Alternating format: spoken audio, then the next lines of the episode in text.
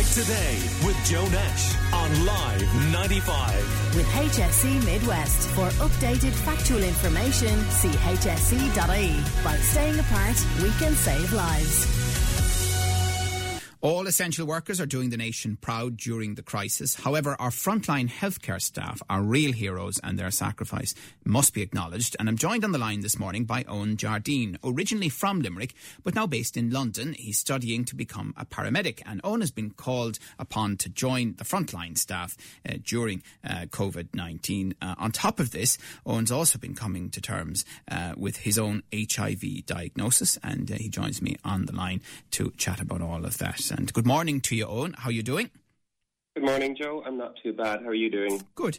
So, uh, when did you first decide that you wanted to become a paramedic?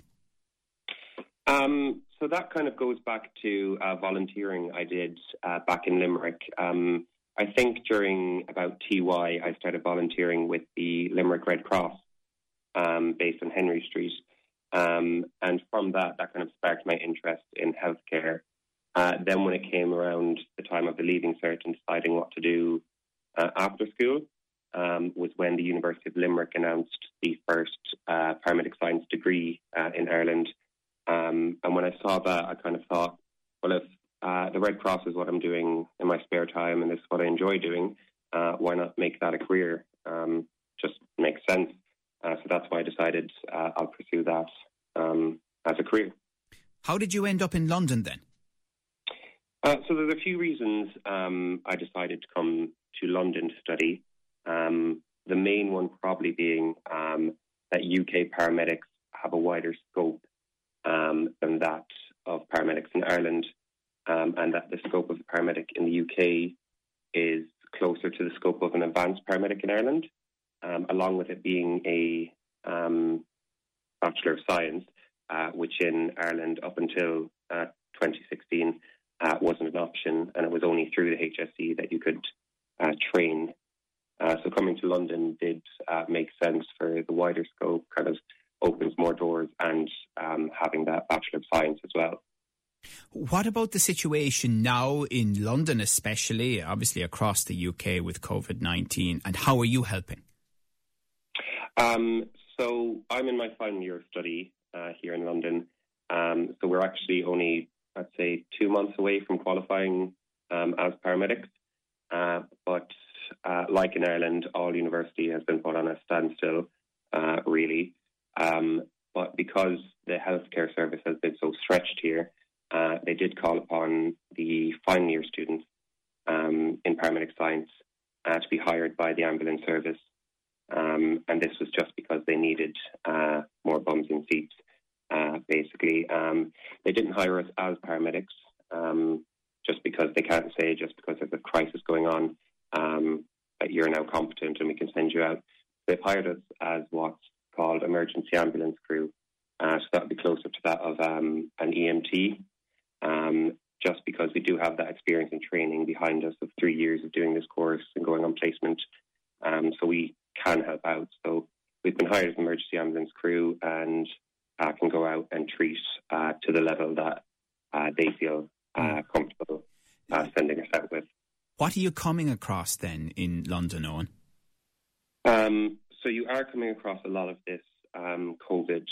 Um, you are seeing a lot of um, quite ill people with these uh, typical symptoms, difficulty in breathing and whatnot. Um, there's no stop to the usual calls we go to. Uh, so just because this pandemic's going around, it doesn't mean we're not still going to the heart attacks, the strokes, uh, the childbirth, that kind of stuff. Um, all still going on. And then quite recently, I've noticed um, we're going to much more ill people. Um, I think there's almost a fear of going into hospital at the moment. That people who don't have um, the uh, COVID uh, think that if they call an ambulance or if they go into hospital, then they're guaranteed they're going to get it. So I think a lot of people are put off by going to hospital. So now when we do attend people, they've left it so long, they are quite acutely unwell. Um, and that just puts them at more risk and um, means that it's much more work for us and the health service to help them. Mm. We're chatting to Owen Jardine, originally from Limerick, but now based in London while studying to become a paramedic. Um, uh, so there was a sense that London, especially, was being overwhelmed by this at one point. Uh, where do you feel it stands now?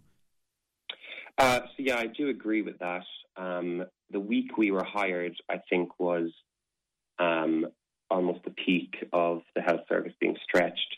And I know for myself and others in my situation that have been hired uh, earlier than we expected, um, we did kind of see uh, it kind of uh, felt like going into a war zone, really. Uh, we were thrown in the deep end, um, completely stretched out, and you were just going from call to call to call uh, to very, very sick people and coming home absolutely exhausted. And you could really see um, why it's all over the news um, and talking about how the health service is so stretched because it really was. Um, and throughout my three years of going on placement uh, with this course, I'd never really seen it like that. Um, you'd always have some sort of downtime uh, or break or whatnot, but with this, it was just all hands on deck all the time. Uh, I have noticed probably in the past two weeks, um, calls have started to die down. I know that's a bit of a worry here in the UK. Uh, the NHS was saying uh, something along the lines of 50% decline in hospital admission. And for them, that's uh, worrying, saying what's happening to the people that are actually ill. And like I was saying, these people that are afraid of coming into hospital um, are there people that are quite ill that just are ignoring it um, just because they're afraid um, of coming in. So it, it has quieted down, I think, in the past week or so. Uh, but I don't, I can't say how long that will last, and I don't expect it to last um, too long, hmm. um, especially if lockdown measures are eased. Um, I think everyone's expecting a, a second strain on the uh, healthcare service in general. Right. Oh, and tell me a little about your own journey with HIV. Yeah, so um, this is something I've uh, become quite outspoken about, and I was an advocate um, for this beforehand. But back in December of 2019, um, I ended up going to A&E um, just with uh, what I thought was a reaction to some antibiotics that was put on. Um, and while I was there, they were doing their usual tests um, and had to admit me into hospital for a few days. Um, and because they do rapid HIV testing um, in A&Es here, um, the following day uh, I was informed that I had come back positive, which was, of course, a shock. Uh, thankfully, uh, having a medical background, um, I think was a bit more educated um, in HIV and the current treatment and whatnot um, uh, than the average person would be. So it wasn't as massively a shock as have been. Would have been. Mean, do you um, find that there's still a lot of ignorance around both HIV and its treatment? Yes, um, completely. And I'm seeing that more so now um, because I'm talking about it a lot more. Um, I know, particularly uh, when I came home for Christmas, so it was the week before Christmas that I was diagnosed um, I came home to Ireland for uh, Christmas and New Year's. Uh, and while I was at home, I had the opportunity to tell family and friends. Um, and I noticed a lot more, particularly in Limerick. Um, no one had really heard about the current treatment, and no one was aware um, that it's a very manageable condition today. Uh, and most people's reactions were, um, "Oh my God, are you dying? Is this the end?" Uh, which very much is not the case. Um, so, and, and by the way, it doesn't create any impediment for you doing your work as a paramedic. No, uh, so that was a concern of um, when I first, and that was just my own ignorance to it. Um, that I thought, oh, can I work in healthcare? Um, but yes, it doesn't affect my um, ability to work as a paramedic or work in healthcare at all uh, because of treatment today. Um, I can go on living a normal, healthy life um, uh, without any risk to myself or any patients that I treat. I mean, for example, do you just take a number of pills each day? Is that how it works now? Yes. So uh, the current treatment is uh, antiretroviral therapy. So I take antiretroviral uh, tablets uh, every morning, um, and that will continue uh, forever, really. But with current treatment, you can't say what's the next treatment to come out. But yeah, it's just pills in the morning, um, and that's it really. As long as I remember to take those, um, it's no risk to my health and no risk of passing on to anyone else. And you have never had any actual impact of it. Uh, am I right about that, or, was that visit to uh, A and E that time connected to it? So yeah, I didn't really see any of the health deficits uh, because of it, and that's primarily because it was quite, quite early. Um, what I thought was the reaction to antibiotics was quite an acute uh, reaction to the HIV taking effect in my body, and that would have passed by itself uh, in a matter of days um, if I didn't notice it.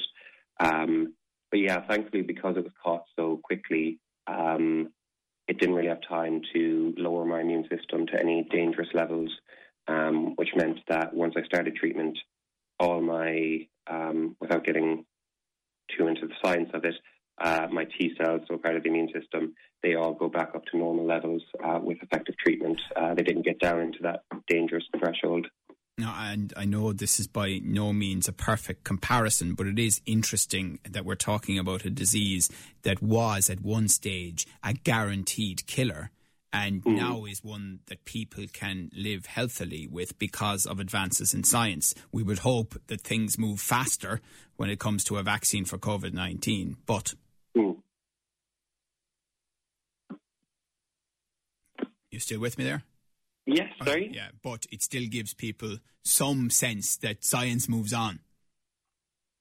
Yeah, uh, definitely. Um, and I think even to think that I can just take tablets every day and that means that this um, isn't going to affect my life uh, would be quite an alien thought 20 years ago. Um, and that just kind of gives you hope for within the next 20 years, what are we going to have achieved? Um, and it's probably likely that within our lifetime, uh, we could see the eradication of HIV completely, uh, or whatever new treatments they come out with. Um, and I do read quite a lot on um, the new treatments that are being developed. Um, there are now people that have been uh, completely cured of HIV. Uh, so it does give hope for uh, people living with HIV that um, the advances in healthcare are really moving forward um, and moving very, very quickly. Very good. Okay, well, Owen Jardine, thank you so much for talking to us. Uh, well done on your many achievements and for working on the front line in London um, as you uh, study to be uh, a paramedic. And uh, Maggie Jardine, uh, your mum is a good friend of the show, so we're doubly delighted to have you with us this morning. Thanks for joining us. Call Limerick today now on 46 1995.